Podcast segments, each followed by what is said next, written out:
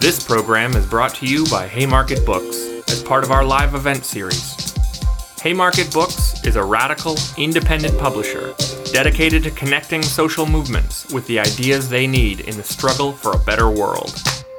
You can help support the Haymarket Project by buying books at haymarketbooks.org and especially by joining the Haymarket Book Club.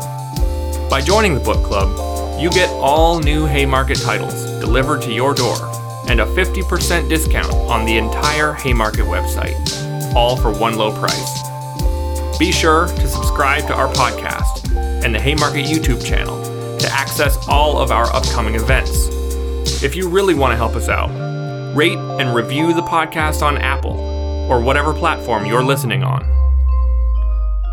Uh, my name is Dana. I work here at Haymarket House. We're so glad to have you in this space, and we're really, really excited to be celebrating Jameka Williams and the launch of American Sex Tape.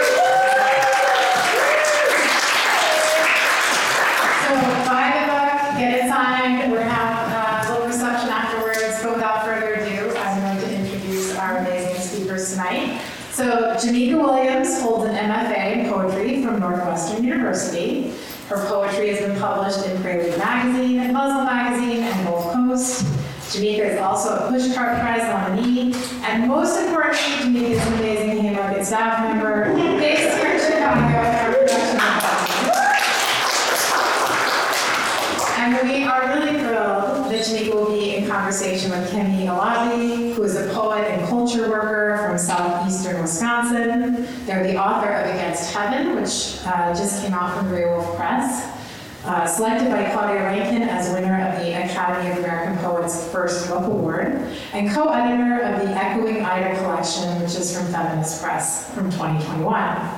Alabi's work appears in The Atlantic, The Nation, Poetry, Boston Review, and many other publications. Um, and they have been supported through fellowships from Civitella Ranieri, MacDowell, you can tell I'm not a poet, I'm so sorry. Butcher that, MacDowell, Tin House, and Pink Door. They also currently live in Chicago, and we are very blessed to have two fabulous Chicago poets in conversation and sharing their amazing work with us tonight. So without further ado, I will turn it over to our speakers. They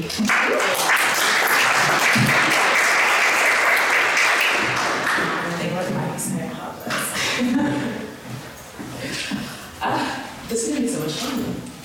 I know, I'm so excited. It might be as wild as this book, but I don't know this evening. Um, Should I launch into a poem to get us started? That would be awesome. But just one, because we need to make sure that Jameka takes all the time to talk about this. So I'm just gonna do one, and then I'm gonna turn it over. Um, I had to read this poem because I see such a kinship between our two collections that I, and I want to talk more about that later. But I just have to, in the spirit of American Sex Tape, get us started with a poem called How to Fornicate. One. After killing your god, hotbox the gun smoke. Cough out any vestigial prayer. Remember that spooky shit old boy hissed mid-smite, bullet cloud curling away. It's true. You belong to the fire now. Two. Lose your Bible. Book of napkins to fold, so the hungry busy their hands. Stop circling garden gates for scraps when a harvest splits your hips. Three. Your booty a whole altar call. Sickle pitched hallelujah, blessed queers were born screaming. Become the most honest song they will ever sing. Or the worst, or both, or never mind. Four. When street preacher rebukes your thighs, TV, after school specials, your mouth, Adam tweets, fuck that nappy headed rib splint. Snake primes the bite, you die inside. Say, my own, my own, my own, my own.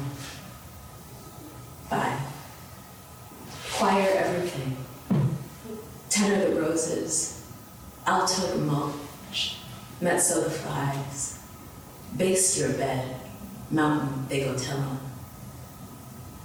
Six. Disenchant the talismans of gods you love and leave. Spit flesh back to wafer. Left swipe eyes you caught and kept. Feed them to the crossfire, blood rewarming. Seven. Remember Genesis. The worlds and little deaths you build with just your breath and hands silhouettes that singe the walls with new maps to salvation, till even the floorboards buck and cry, Jesus. Even the windows blush and say amen. But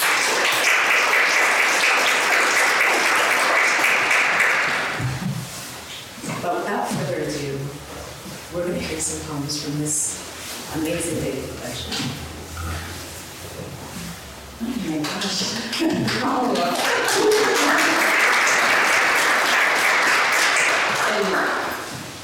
I always start with the, the cento at the beginning of this book. Um, I kind of call it my thesis statement. If you really want to know what we're getting into in this book, what we're talking about, um, the kind of fiery, tumultuous relationship that we and myself have with America and American popular culture. And so we'll start with American Sex Cento. I hear America singing, You are the one. I am lit for the whole boatload of sensitive bullshit. An artfully placed penis swung from the end of a rope like a flag, mossy and bumping, bare of logic, red, I love you, flesh into blossom empty evil, devouring all in haste, destroyer, builder. I'm totally into strapping on the belt of dynamite and helpless, trembling bondage. The free, who said the free? Not me. I never understood desire until I felt your hands around my throat. You may stand upon me, but do not hide your face. Can't find what you can't see, can you? America, the beautiful night is about to blow up. When the apocalypse comes, so will we.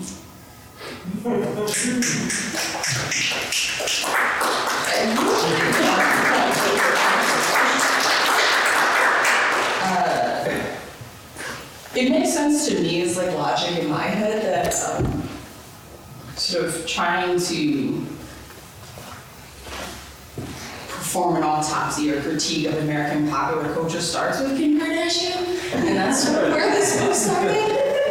Maybe it doesn't make that much sense anymore um, as the as the project evolved. Um, but the, the book, um, the kind of skeleton was built off of these kind of uh, persona poems are, are direct assaults of language at, directed towards America's favorite product, um, but also a mother and a former, uh, formerly a wife and person, Kim Kardashian. Um, so I'm going to get into People Are Dying Kim, um, which is. Uh, People are dying, Kim. You get it. People are always getting themselves ruined. And my God, especially these girls, killed over on spring mattresses, pressed from behind, guts distended with stars. But you despise waste. A diamond earring lost to the ocean equals exactly one exquisite head, her mouth plastered shut. But damn, girl, it's all good. You've worn the difference between death and dying, thrown death's cocaine white pelt over your shoulders. Cancer dissolved your father. So are you not supposed to mourn everything? Starve your guts to pay debts or drink Detroit tap? Someone has to enjoy God when he finally arrives. See him, a stripped vulva shined with SPF 30. See him foaming and swirled in your lover's mouth. See him sunk his thighs and brined fingertips. See him stitch through the ears a sunken treasure. um,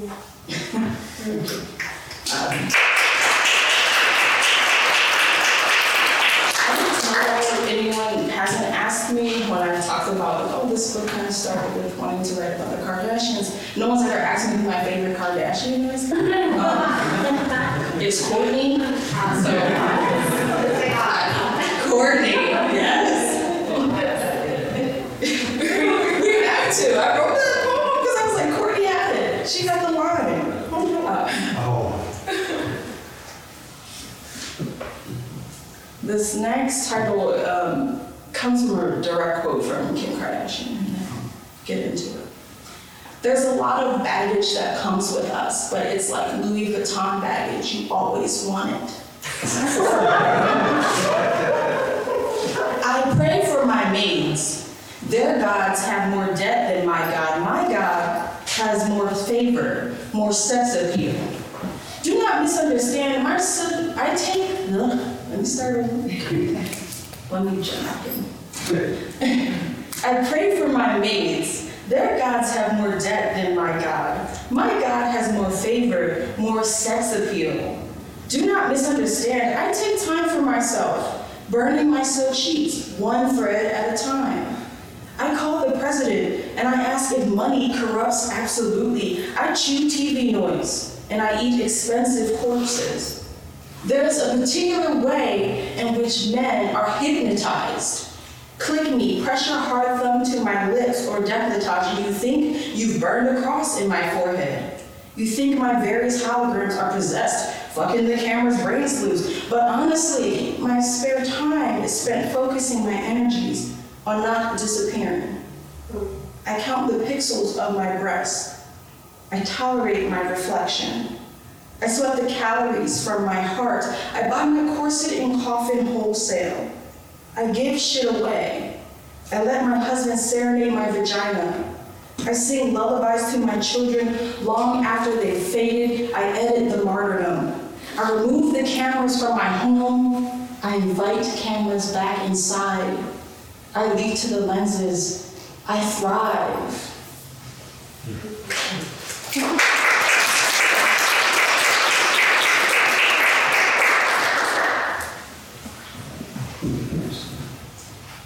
New Black Venus. When a black woman starves, she eats the fat of my ass, dips her cornbread in the oil pressed from my pores. My table stays set for famine, well nourished in body. My nipples point north to a vigilant God from which the manna rains. She asks, why some women are born last and so far from God. But I say, my truths come dreaming. LA wasn't built in a day, but on a wax million dollar vagina. Moms claim they never had a blank girl like me, and I let my glitter splatter their beards. White girls say when I go blind, I'm like a whole other ethnicity, so exotic, like some pets and dancers. I forget that black women have happened to me, and men and sex have happened to them. But sister says, more, more of that. My skin, the new black. My Venus is a Persian rug on collection. Dreams gestate and die between my lips. Center of the universe. Toll the bell. Who wants to dine first?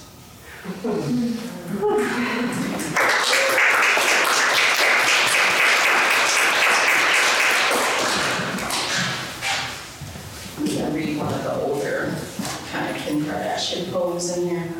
Um, I've been thinking about it a lot because I, I remember finding like the idea for it very strange and odd.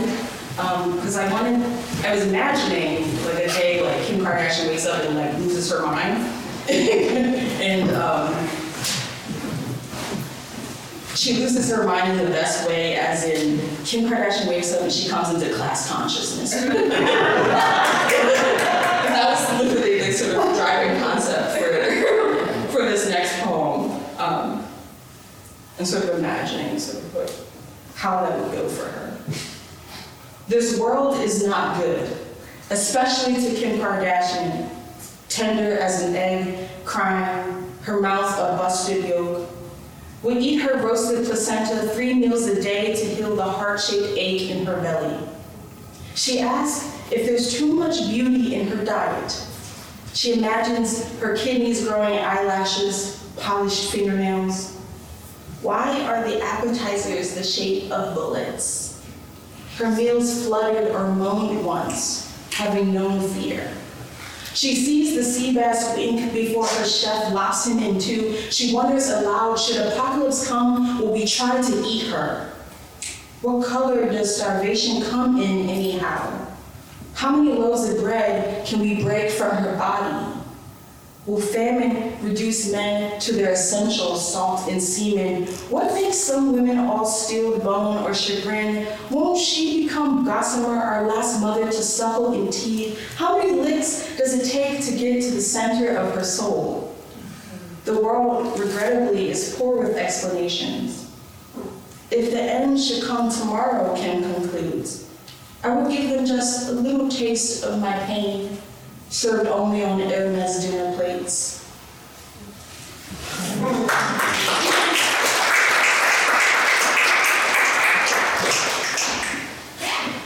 I think um, it's also sort of, um, and we can get into this later, it was a big kind of craft learning exercise for me at Northwestern was so many of my mentors at Northwestern in the program wanted a turn point in the book in which um, there, there's a lot of Kim, but where is you?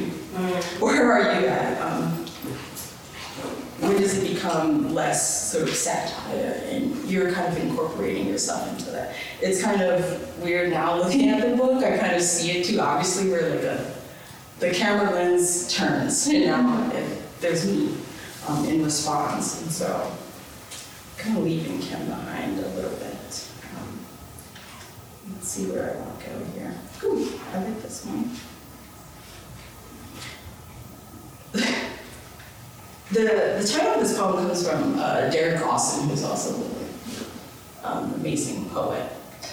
Now that I've survived, when does living begin? To my knowledge, I have not slept with someone's husband. Ask like a Taylor Vaughn in Kenilworth, a straight A student. Intellect like another train plus to the debt ceiling? Due to my mythic endurance, one can liken me to an onyx marble slab central to a tax-funded memorial garden, waxed over with smears and gnawed gum. My eyes stoned into eternal reverence for this haunted earth.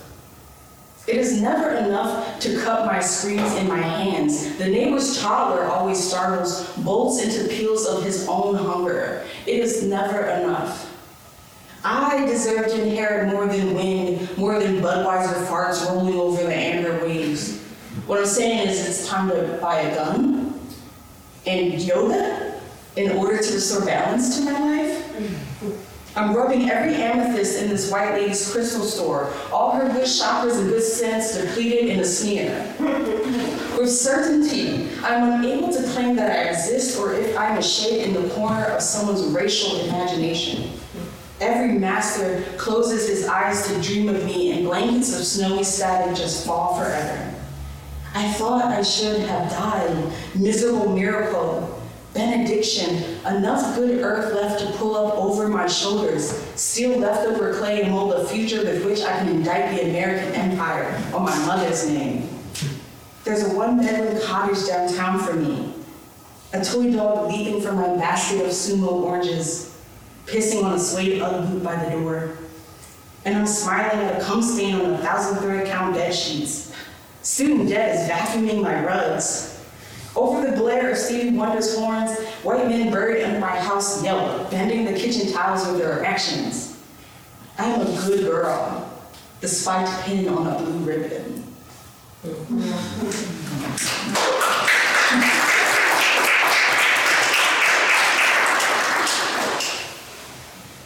it's important. it's not that important, but it, writing some of these poems, it was important to me to remember something my mom always says is like she'd rather be a smartass than a dumbass. so I like, I wrote some, trying to be a smartass in some of these, some of these poems. But, um, I think that was a, a good way to sort of enter kind of the critique of American culture, critique of how I respond to all of these different elements of our cultural experience. Um, um, I sometimes, let's see. Sometimes I do this thing in the middle of reading where I don't like what I chose to read. I decide right here, I might, if I want to do it. Dang. I never read that one in a long time. Let's get it. Like, three more in me, and then we'll start talking a little bit. Next poem Nothing is Promised, which was inspired by the Will Made It Rihanna song, um, which is an important song to me because sometimes I, I do, um, and this is kind of a, a tweet thread, oh god, Twitter, but thinking about this song and thinking about sort of the idea of black women indulging in capitalist excess um, has always kind of fascinated me, sort of that position of um, race and money. And are we even allowed to enjoy money? But nothing is promised. I'm a rare nigga now, eating sushi Northside, turning my white lover boys out. I know only one mantra, one song, nothing is promised. Your bitch is acting brand new, watching this roach ascend the French press, eating his crumb. Like I wasn't him, but face down on the hardwood, my spirit small, smaller than the passive crumb. Nothing is promised. And these white boyfriends, I hope they find better. Green and blush and warm, so messianic when she spreads her legs, when she opens her purse. Forced to my knees, a rapist pawed my skull, sucked me, he whined, and there I was, nothing. But now I put money in the ground because men have so much of it. I put money in the ground because I have not enough. But fuck money. I put it to bed, I put it to death. Watch this bad bitch, a black bitch, toothy, wiping red from her slick Moorish mouth with hundred dollar bills. I love to see it. I love to live inside that camera's orgasm. The joy in her nihilism thrills the ape in me. Why do I desire to view her sinking newly won fangs into something still convulsing with the pure breath of promise? We paid with our carcasses, cocky, unruly. Ain't none of us perfect. I hope it was worth it. So let the white ladies draw their children and wallets into their stomachs as we stalk the edges of your screen. Yes, we could make change for you. No, we're not sorry that all our bills are glossy with your blood, viscid, freshly spilled.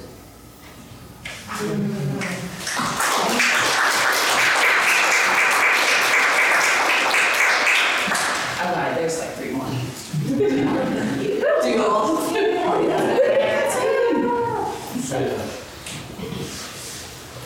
The new me. Um, and this comes with a little paragraph. He is a new creation, the old has passed away. 2 Corinthians 5:17. The new me means to be new moneyed. Everything I've ever claimed for it, I died. Which is to say, my flesh is labor. The muscles of my back fan like wings, the rings of my neck open to low wage toil anew. A valve in my heart opens its palms, burns up, grows a replacement whenever my man spills his seed on my ribcage at the end of the workday. Everything that ever touched me is mine. Newborn brain cells curse the sum of my electric bills. Blood cells freeze in my swollen feet. I inherited the silhouettes of Jezebel or Mamie, but I'm still big booty trendy.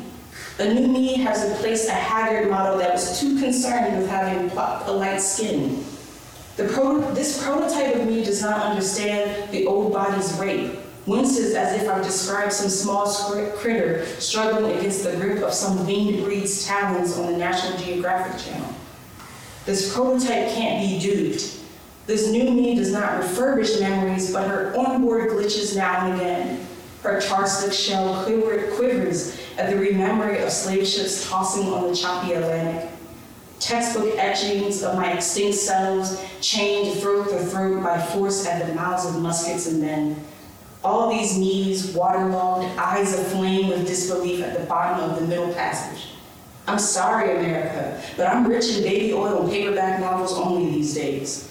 So finish paying for me with what is meant, no conditions.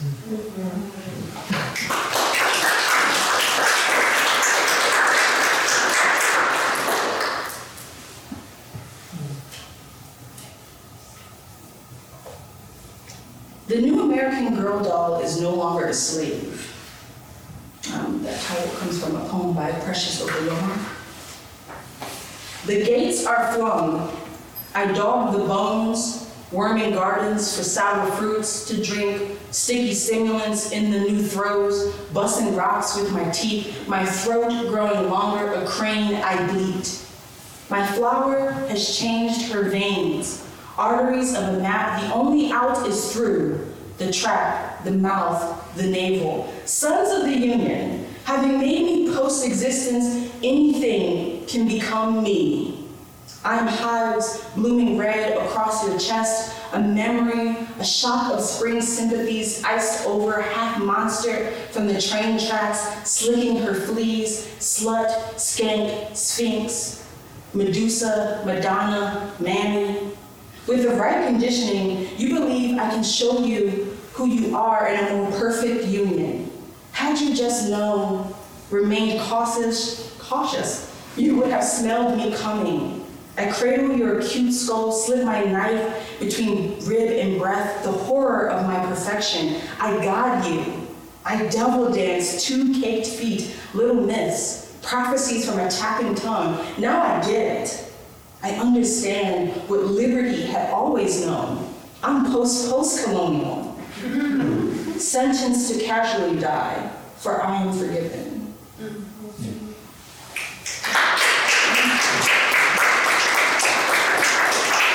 And this last poem is kind of like my favorite poem. Uh, It means a lot to me. I wrote it sort of in the middle of like a dark time, and I was kind of like inspired um, mainly by the idea of like writing mantras or writing good notes to yourself. And so I hope that when people read this particular poem that sort of closes this um, this book, um, they kind of take it as like inspiration that like you will see another day. It's kind of corny. I, I think everything's corny. So don't listen to me, but you are listening to me. Since I laid my burden down, I eat like I got Beyonce shit to conquer. I grow my eyebrows furiously. I look at fucking and my genitals are not too cold or too hot. I feel as if I belong to myself and I deserve sweatpants. I dream longer now since I've set it down. Dream Christ blew a bunch of black girls goodbye kisses. I clenched his farewells in my little fist. I practiced repression, folding to my knees in the afternoons, serving an invisible crotch. One day called to serve at a man's zipper, and he won't know my name or eyes. My God, unwind your ideologies from around your ovaries. You will not be buried twice. Be both thirsty and the flood. My swollen cloud sails pissed rain for days. Whoever drowned was collateral. I don't set names to anyone or anything anymore. I just roll back into the sea instead of my usual rage, uncaught and dreaming. Just want to be Taylor Swift tomorrow. There'll be money, won't there be?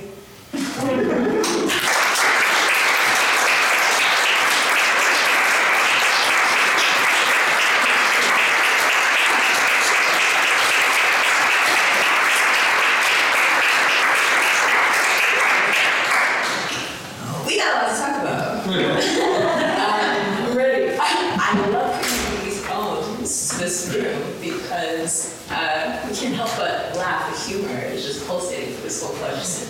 Um, and but before we dig into the poems, uh, congratulations, happy birthday! And I don't know how you feel. Oh God. Um, it's gosh, I feel crazy. I do feel crazy. Um, probably because it's um, this book like started the seed of it started so long ago, like 2016.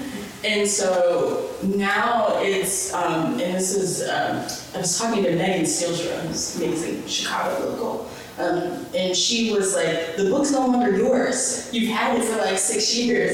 It's no longer, and it scared the hell out of me. Because I was like, oh yeah, right. People can read it. People will buy it and read it. And, you know, you're, you're kind of by yourself, and sometimes poetry is a solitary effort until, you know, I, I was in the MFA program and then it became little bits and pieces of it being shared in workshop and things like that. But I feel um, crazy. I do kind of regret it.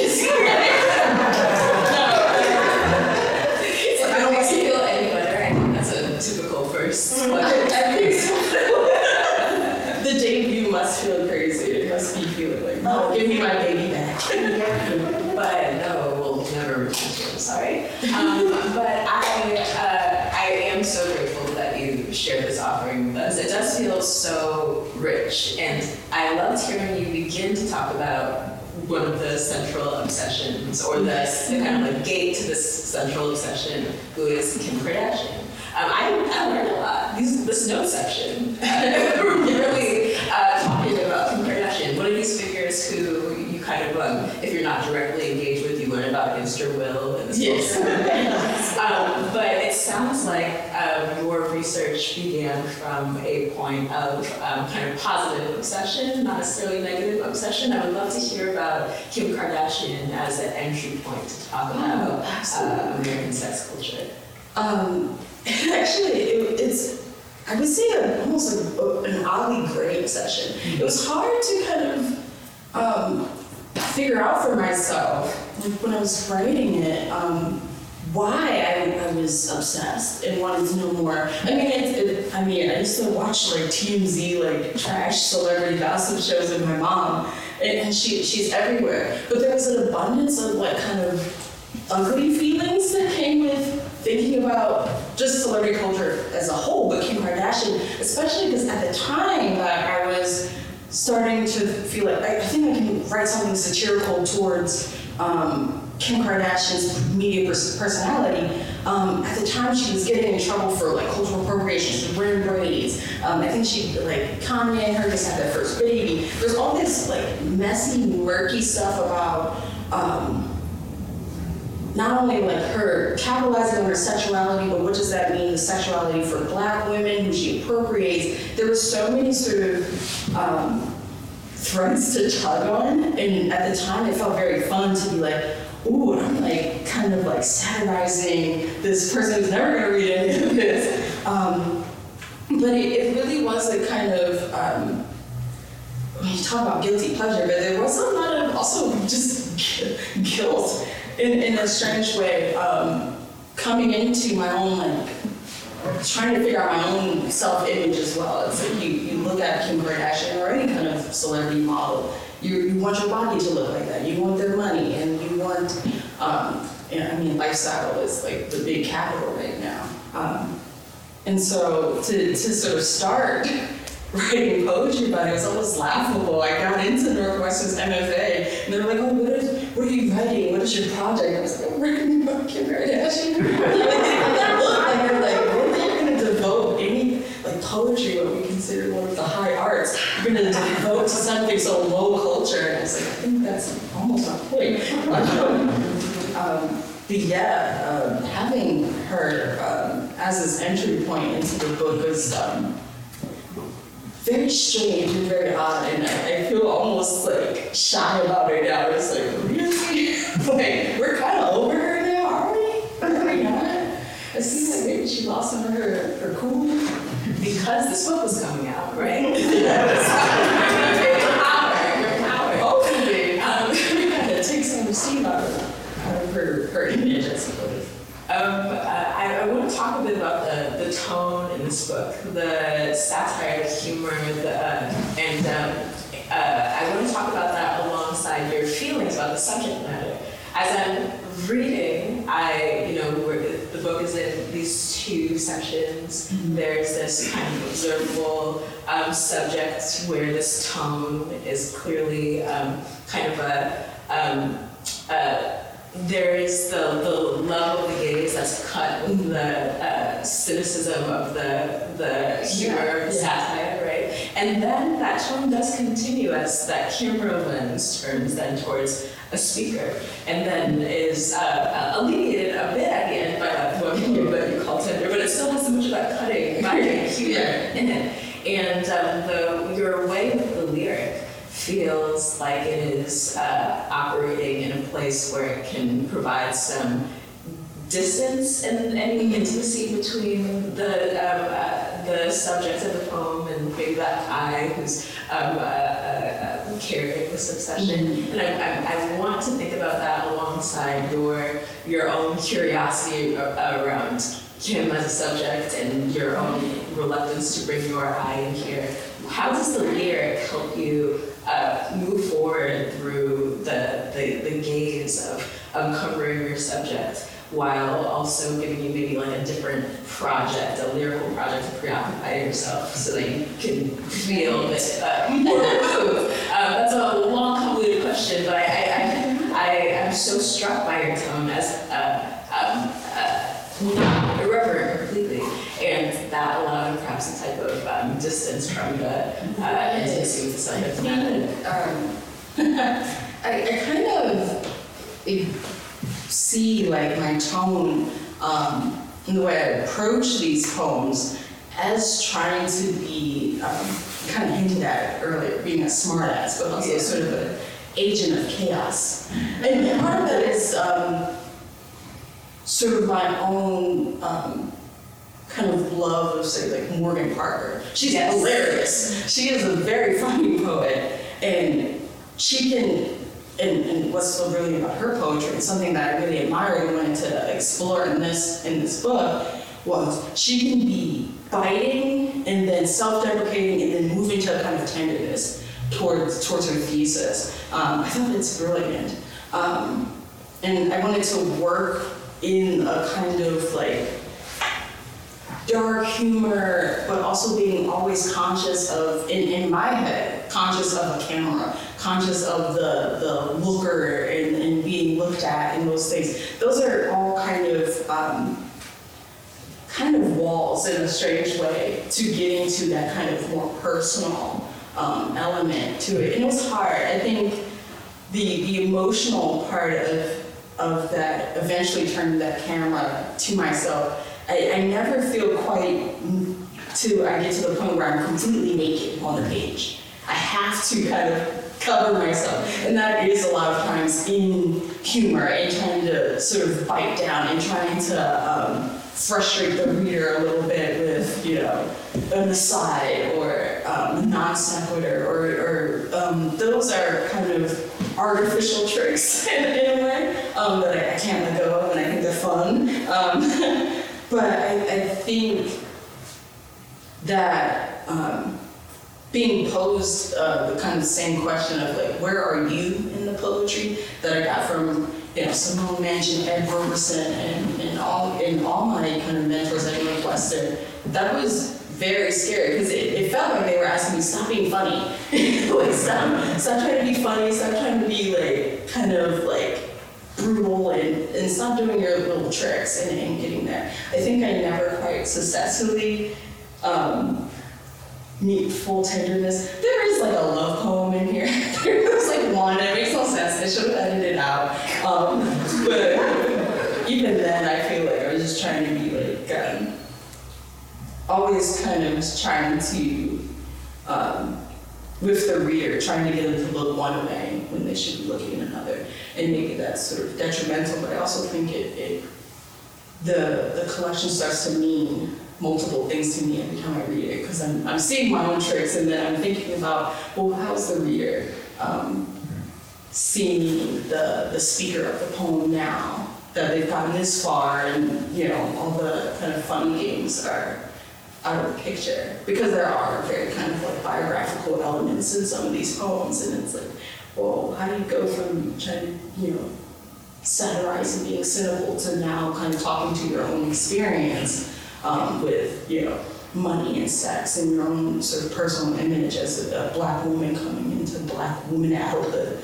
Um, those um, things still kind of haunt me a little bit. it feels like there's unfinished business sometimes, um, and maybe there's um, more tender poems out of some of the, once, you know, you wipe away some of the kind of uh, more kind of biting seethingness to a lot of these poems. Um, but it's also, now that I think about it, I, I understand like tone can be so important. It can wear a weird. I can't imagine, you know, um, reading 80 pages of just like seething, like, the system—it's phenomenal though. Um, and I, I, want to say that it feels like a way, uh, the, the tone feels like a, um, uh, it can be an entry point to a subject, um, uh, to subjects that people don't perhaps want to have a tender feelings with.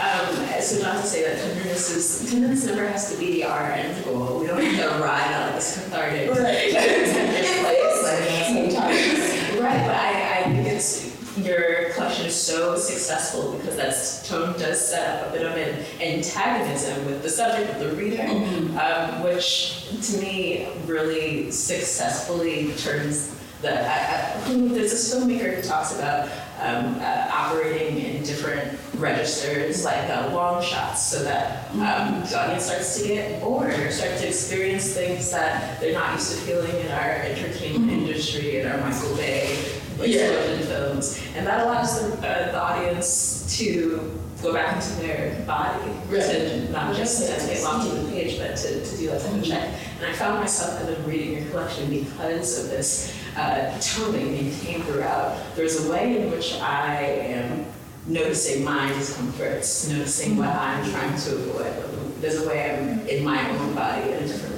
And um, it stays with me. It stayed with me after I finished the collection. So I just want you I don't think you ever have to dive into the tender in order for it to be effective at all. You know that that's good to hear. I, really, towards the end of finishing, I was like, oh man, I didn't leave any room for tenderness. Now I gotta slap like some love stuff. I But discomfort is almost the point from the beginning.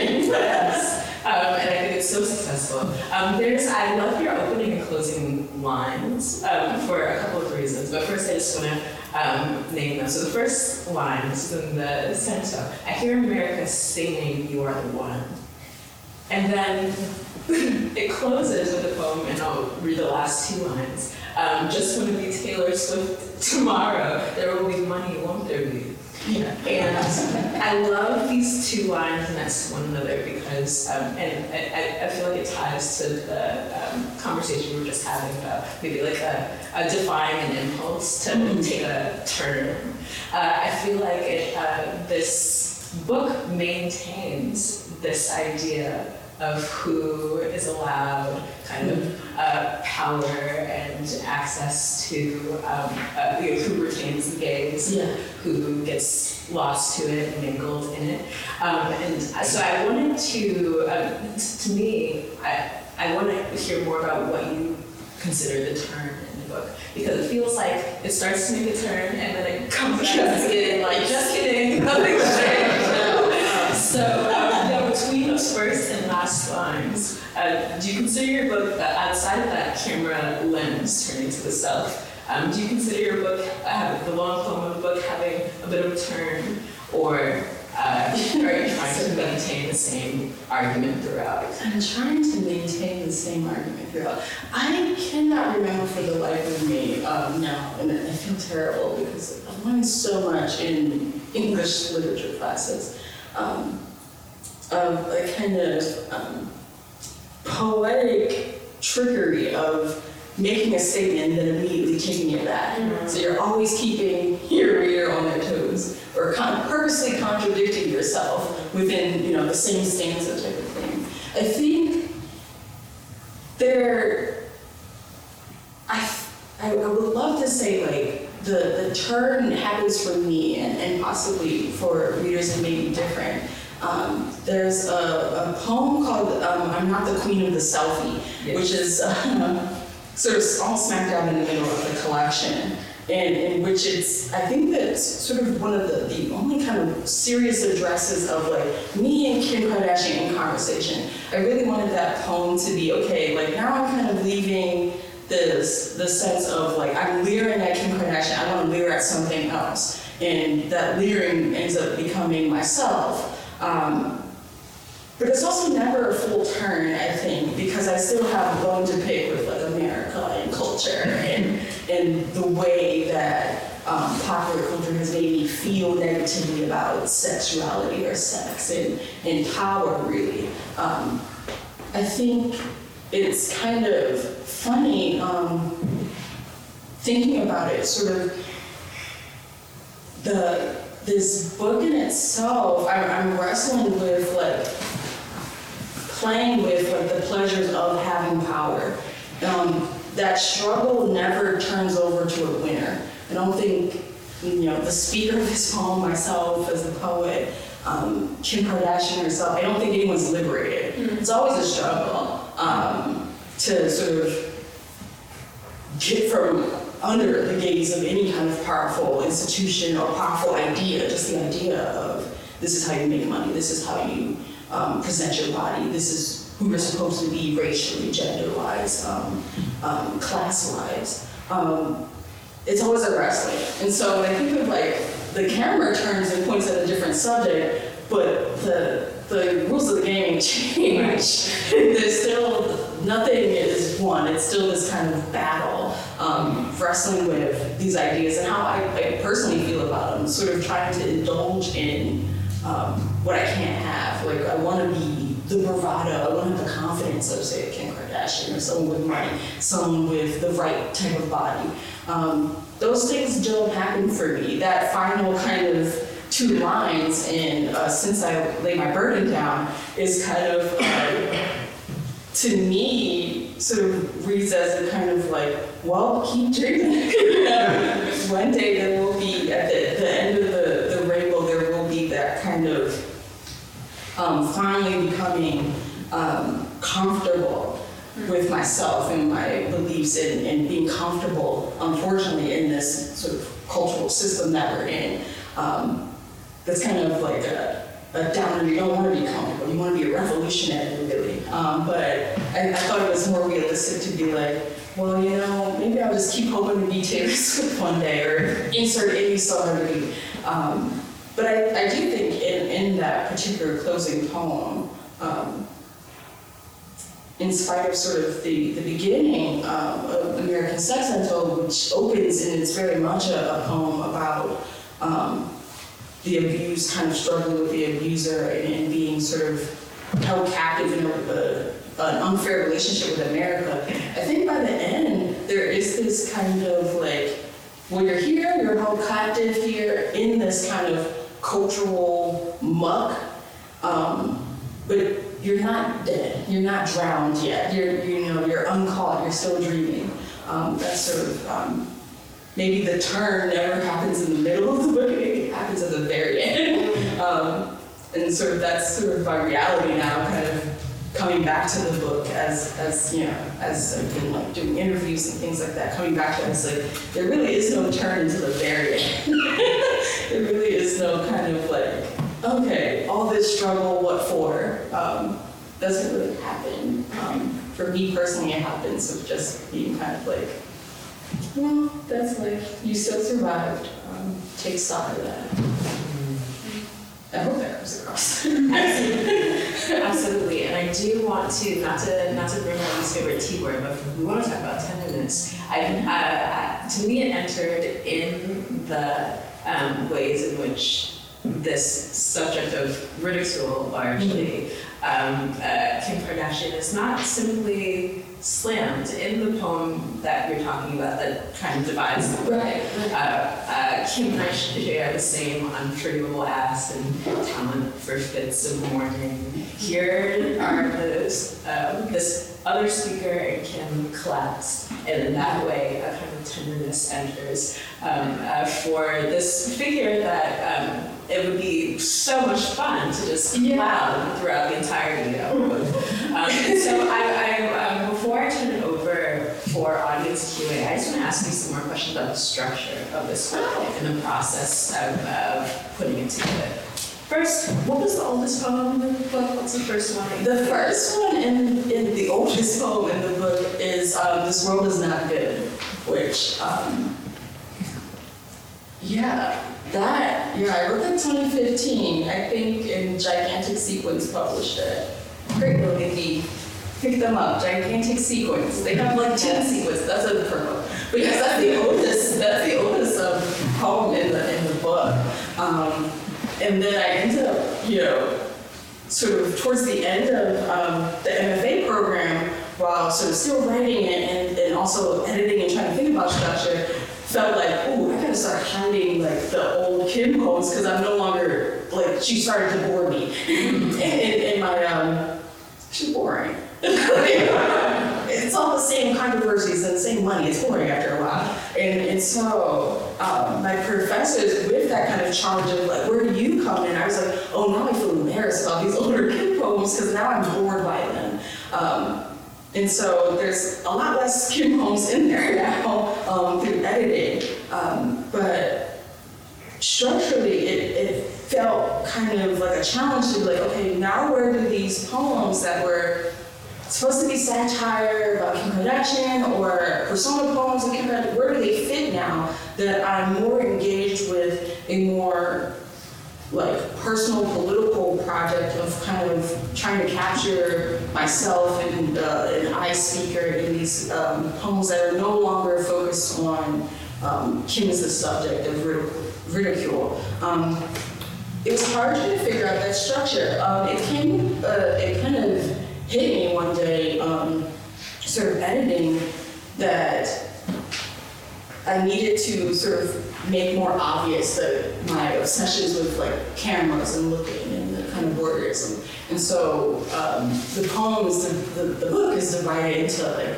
scopophilia, the, you know, um, Laura Mulvey, I think, uh, the feminist film theorists came up with this idea of like the, the mainly a male gaze loving in the sort of erotic gaze of women in, in cinematic film. Um, I thought it was brilliant. Scopophilia, and then the, the second half of this being scopophobia, um, being like this fear of looking or no longer wanting to look, cannot look.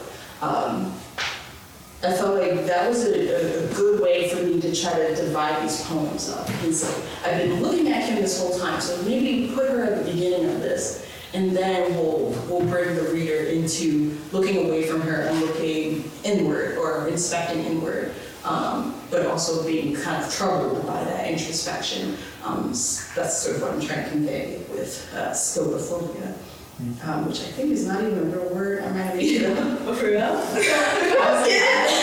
Context. uh, and um, was that structure the last? The very last bit. Mm-hmm. No, literally, I think I came up with it and turned it in for my thesis like a month later because it was it was really a, a struggle. Um, Simone Muench was my um, thesis advisor. She was like you kind of just got poems floating, honey. You gotta kind of try to make them sing, try to make them, you know, find what poems are in conversation with one another. Do they need to be, you know, back to back? Do they need to be um, separated? Find your anchor poems, the ones that you want to start this thing, the ones you think will close.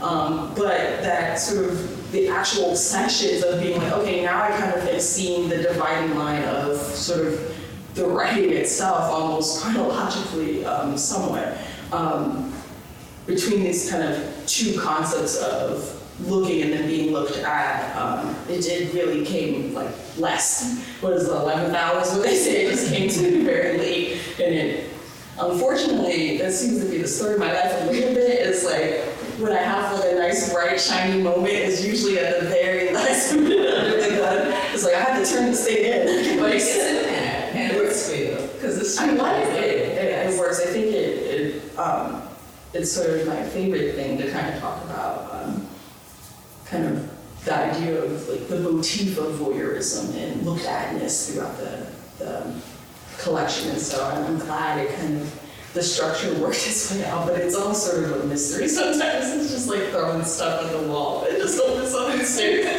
Sometimes you just feel like, ooh, that feels good, and I'm like, I'm gonna hope no one edits it out. oh, I know that feeling. Yeah. Um, then, lastly, I know that you um, have been instructed to uh, let this book go because it no longer belongs to you. But since you have this captive audience, is there something that you want readers in particular to notice about this collection? Um, I think um, what feels most in, important to me right now with this collection and what I want sort of readers to take away from it is um, a sense of like that kind of I'm interested in what's like fiery and biting and divisive and um, feels uncomfortable. I like that kind of play work and doing a lot of that in this book. Um, I think for readers, I really would love them to just stick it through. And I think people do. I mean, humor helps kind of kind of do that. Um, but within here is, uh, you know, working class black woman who's, you know, coming into a different, um, a different world. When she first started this book, um, that would be me, in the third person, um, but wanting readers to to feel that sense of like um, that sense of sort of frustration with um, these kind of conditions of our like kind of culture right now. Um, we talk so much about culture and discourse and things like that.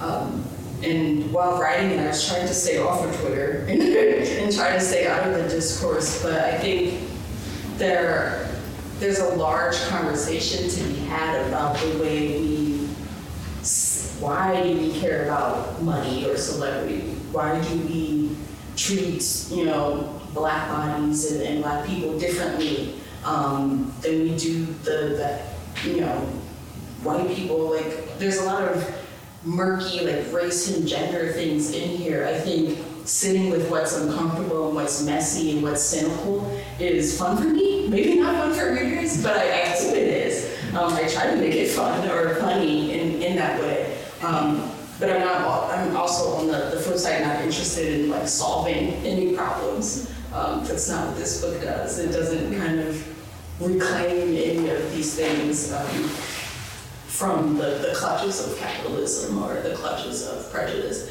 Um, it's just um, making uh, sort of aware, shining the light, or turning that camera lens on these kind of dark things. Um, that's for the reader to decide how comfortable they want to be um, with these ideas. Well, I don't think this work will leave readers. I'm still somehow seeing God's sunscreen smeared vulva. um, that image is not going to leave me. Um, the lines and images are so volatile, somatic, and I think that this collection is going to live in the bodies of your readers. And you can't help but turn to the page because it's like, whoa, wild shit. so, uh, with that, I want to know if the audience has any questions. Open, um, open book. In back. Um, so first of all, like, thank you so much for sharing you. each of your poems, and thank you for the like wonderful questions. It's been so great to hear you like talk in such detail about your work. Um, so maybe a comment and a question if that's okay. Um, one is that like I just am in awe of how you both um, like make your lines so active. Like every single syllable has like an active role to play. There's very little like exposition and like you know kind of filler content, but you also like bring a reader with you through you know an argument or a um, or a scene or an idea. I just think that's such an incredible like balance to strike. So that's something I'm really appreciating. Um, my question was, um, we just finished at Haymarket this, um, uh, putting out a new edition of this book called Black Women Writers at Work, um, which is a series of interviews with amazing um, writers where many of them talk about critics assuming that all of their work is autobiographical and talk about how that like just really degrades the like expectations of what black women have to say in the world and have to say about the world at large. Um, and so that's kind of on my mind hearing you talk about how often you were asked where you were in this collection. And I guess I'm interested in whether you feel like that was a question that felt, um, you know, productive for you in terms of like a challenge to explore and add in, or if there are elements of like, yeah, of, um, of, of ways that, that that felt like maybe not the most important question to you. Yeah, great question. Um, I think the the challenge really scared me. Um, sort of the question, mainly just sort of at personal level. At the time, I wasn't ready to write about myself. Um, there was a bit of like admittedly hype behind sort of like having fun of being like this kind of powerful jester making fun of Kim Kardashian. Um, but it, it, it did hit me in a, in a way of like, is this critique of like, where, where is the more autobiographical speaker you in this collection? Is that because um, I don't have the authority to, you know, ridicule Kim Kardashian, or is that just a boring thing, or just how we teach poetry? We kind of are always kind of leaning towards wanting to have like very confessional style poetry.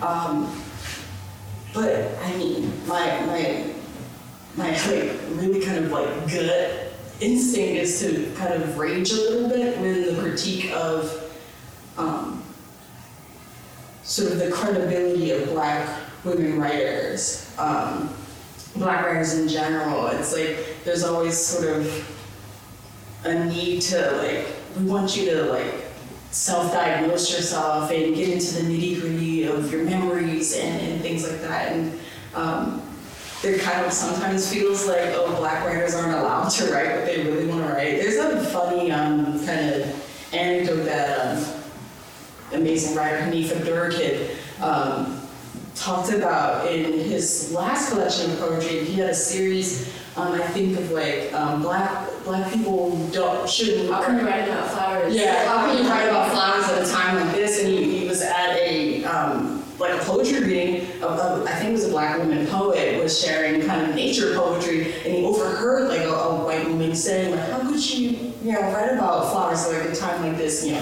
Trayvon Martin, Michael Brown, and things like that. There's this kind of like you get pigeonholed into what you're allowed to write about. Um, and so very fun to me, like writes these these poems in response to that, like I'm gonna write about flowers, I'm gonna write about race, I'm gonna write about whatever I want. Um, that I was reading that collection at the same time as writing this one, and it felt kind of important to me to remember that I can write about whatever I want. Um, although you know the the kind of challenge of like write yourself into the poem that's more for like workshop and learning um, in you know in the MFA try to you know challenge yourself that way. But in the back of my head I'm like I can write about whatever I want. Like I can make my or make my lines as chaotic as I want and throw everything at the wall first and then edit me later but I'm gonna I'm not gonna try to like put restraints on myself. Um, but um, and I don't think I ever really successfully followed that followed that line of advice of like write yourself into the poems. As we talked about, I was still sort of hiding behind tone and, and those kind of things and trying to be a smartass um, instead of being tender. Um, a good tender poet. Everybody talks about, I don't know, Sappho or something. I don't know. Thank you. Thank you for the question. I think the smartass is the speaker in the poems. Is the subject of the book. There's so much that that uh, tone is doing to actually be the center. Any other questions? I have a question about the process of writing because now that I'm retired, I do a lot of short stories just to look like I'm busy so my wife doesn't it.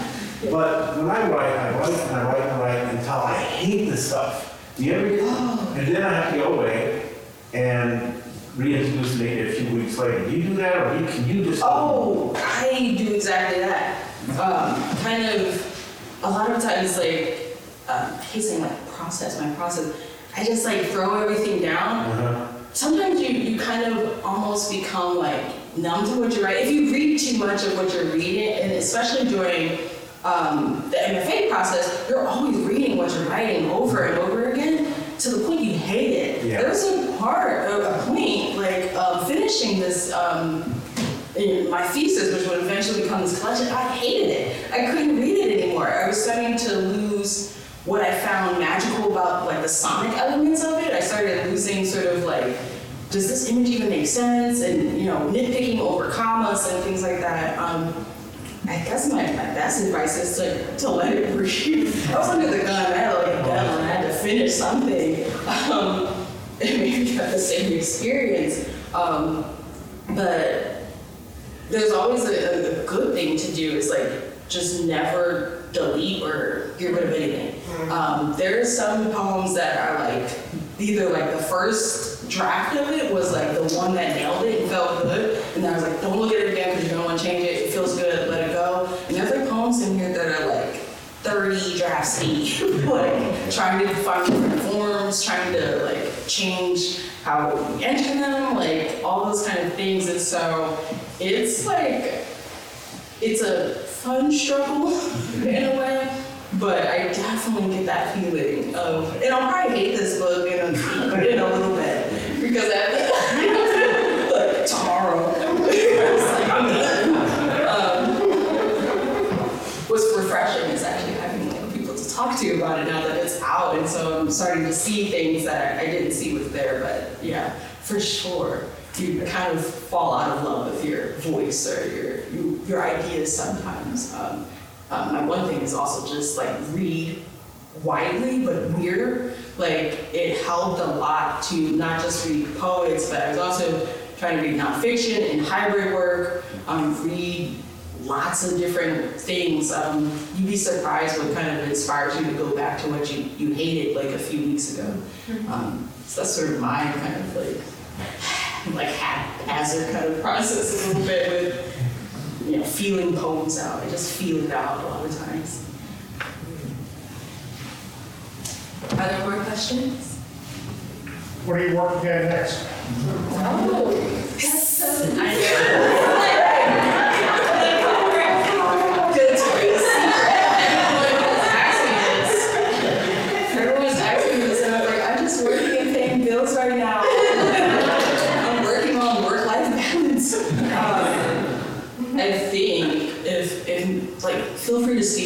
steal it, it's obviously not like a copyright thing. But I've been obsessed with, I've been obsessed with Edouard Manet's Olympia, that painting um, of the, the, um, the sex worker, prostitute, uh, whatever you call. But I'm obsessed with the maid, the, the black maid. She was based on a real woman that was in Edouard Manet's kind of artistic circle, maybe the lover. Um, this black woman in, in France, and she, she sat in as the model for this maid who was off kind of just like looking at the center of this poem. I don't know what that might become. Just been studying this this painting for months now. Um, so I've been working on writing towards that because I just find the idea of um, once again kind of returning to a, a black female femme woman gaze on a white subject kind of is always going to be something that haunts me, obviously. Um, but I love that painting. Um, uh, but also, I'm just like kind of like working on tweets. Like writing tweets. I try to tweet. Um, With the poet's brevity. yeah, the poet's brevity. If they take Twitter from you, I'm just getting good at it. I feel like I just, I just had like a hit tweet like a couple weeks ago. Yes, that's not. Um, it's. I think a lot of times I do a lot of writing and like sketching and, and throwing notes in journals. Um, this is like one of the few experiences I've had writing where I have like a project in mind. It's not the same project that I started with, where right now I don't have a project in mind. I just have like little obsessions and I try to write about them, which maybe one day will turn into something. Feels like the pressure's on, like everyone I ask is like, when's your next book? right. Uh, I'm sorry, it has to you. Uh, Please, physiological regression. Okay. Uh, any uh, last questions? And can we get a time check? Yeah, I have no time. Seven, Understood. But it doesn't matter because we know this. Are we having? Uh, any lingering questions in the audience? What was the hit tweet? Oh gosh, I wasn't even that good because I got called out. I got called out on later, but it kind of didn't matter because they didn't have like a real face for their profile. It's one of those profiles that's like uh, animated things. I was like, you hide me, but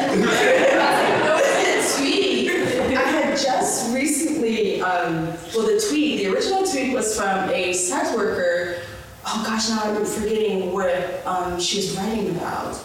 Um, but was writing about sort of um, the uh, sort of the black body in sex work and sexuality.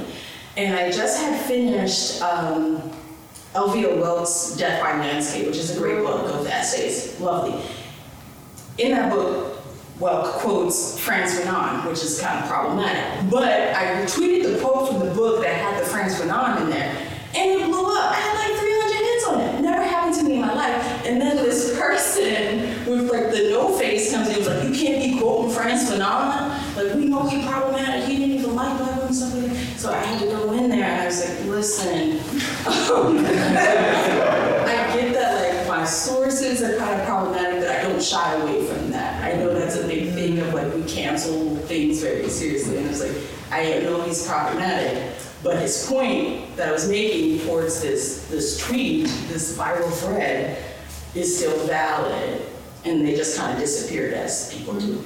But it wasn't even that good of a tweet. I think my next best tweet is like about like my mom. like, because she's been convinced like Michelle Obama's book came out today. She's like, your book can be, your book can be. I was like, just gassing me up the publishing industry and she's not hearing it. She's just like, I was like, wow, this is a small poetry collection. This is Michelle Obama. She's like, no, no, no, you can, we can do it. We can give Michelle Obama numbers. And so that's very sweet. Um, that's, shout out to your mom. Shout out to her. Uh, before we let you go to this table and sign some books, I'm wondering if you could leave us with one last poem to reflect your um, But you emphasize the sonnet, which I love. The, the sonnet power of your poems is so clear, so potent. So yeah, like any any poem you want to feel tonight today? Feel. Yes. This is unexpected and lovely. What's up? Yeah, maybe this one. This one always um, is an endurance um, for myself. Go to the. Oh, gosh, everything. Okay. This is the first in the series in here called Black War. Um, trying to kind of speak to um, the way we engage with race. And so we'll, we'll end with this one. Black, or even now I eat like a butcher's dog. Even now, with this black body is not, and that black body is not too. Even though black bodies are born, ob- obstetricians noose the umbilical cords, and black babies grow to be big and black and decay at the same exact time.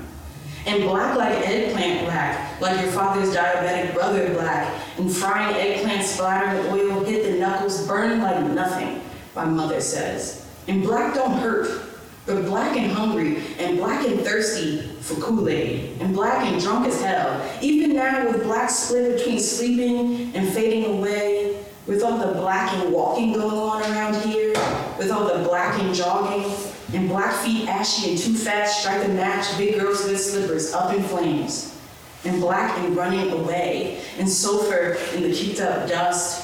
Even now with all the black and selling loosies, and black and counterfeit, and black and moving the hands up, and moving the hands to the sides, and black and let me see your hands. And black and eating, and black and I got change right here, sir. And black and let me see your hands. Even though there's black and getting married, and still black. And black and has a mortgage, and still black. And black and invested in the future. What? Future, and still black as fuck. And black and raised private school pickaninnies, and still, still, still, and still, even now, I, an unremarkable darky, mammy pleasant voodoo queen, I slide back onto my haunches, a great sphinx, turning my Egyptian nose to the moon, and I eat like a butcher's dog.